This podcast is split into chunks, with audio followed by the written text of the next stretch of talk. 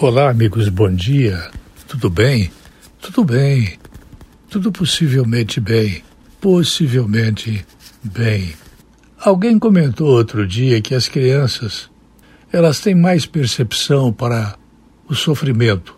Sejam crianças pequeninas, muito tenras, ou sejam crianças que estão apenas saindo da infância e entrando na adolescência, elas tem uma antena especial que capta sinais, os mais sutis, de mudanças em todos os sentidos dentro do ambiente em que vivem e com as pessoas com as quais se relacionam.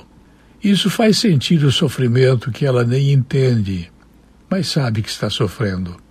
Se ela não pode ir para a sala de aula por conta de limitações político-administrativas, que talvez nem se justifiquem, mas que são o caso do Brasil, ela lamenta que não pode conversar com um amiguinho, amiguinha, ou não podem nem se relacionar com a própria professora ou professor, de onde vem uma grande parte de sua inspiração para fazer termos de comparação com o pai, com a mãe e levar de volta para casa o ambiente da escola que, em geral, deveria ser um ambiente feliz, criativo, bonito e estável.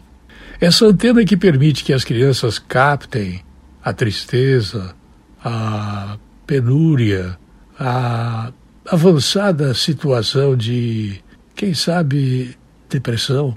Elas são antenas muito fortes e poderosas. Nem os pais, nem os professores, nem os amigos captam a mesma quantidade de sinal dessa antena. Evidente que a antena é uma figura de retórica criada aqui para você entender.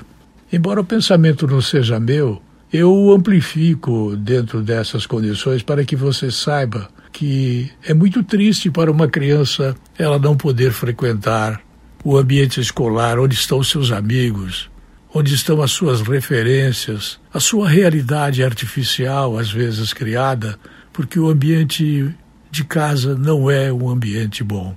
Vai aqui o alerta. As crianças precisam que você entenda que elas captam melhor o ambiente em que estão com as pessoas com quem vivem, seja o ambiente de casa seja o ambiente da escola. Muitas vezes querem sair de casa para ir para a escola e muitas vezes querem sair da escola para ir para casa. Elas, enfim, têm um sofrimento intenso quando elas não conseguem ser entendidas por quais motivos elas estão tristes, deprimidas, abatidas, sem motivação até para viver.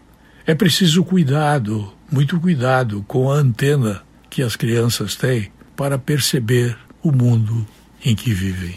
Eu volto logo mais.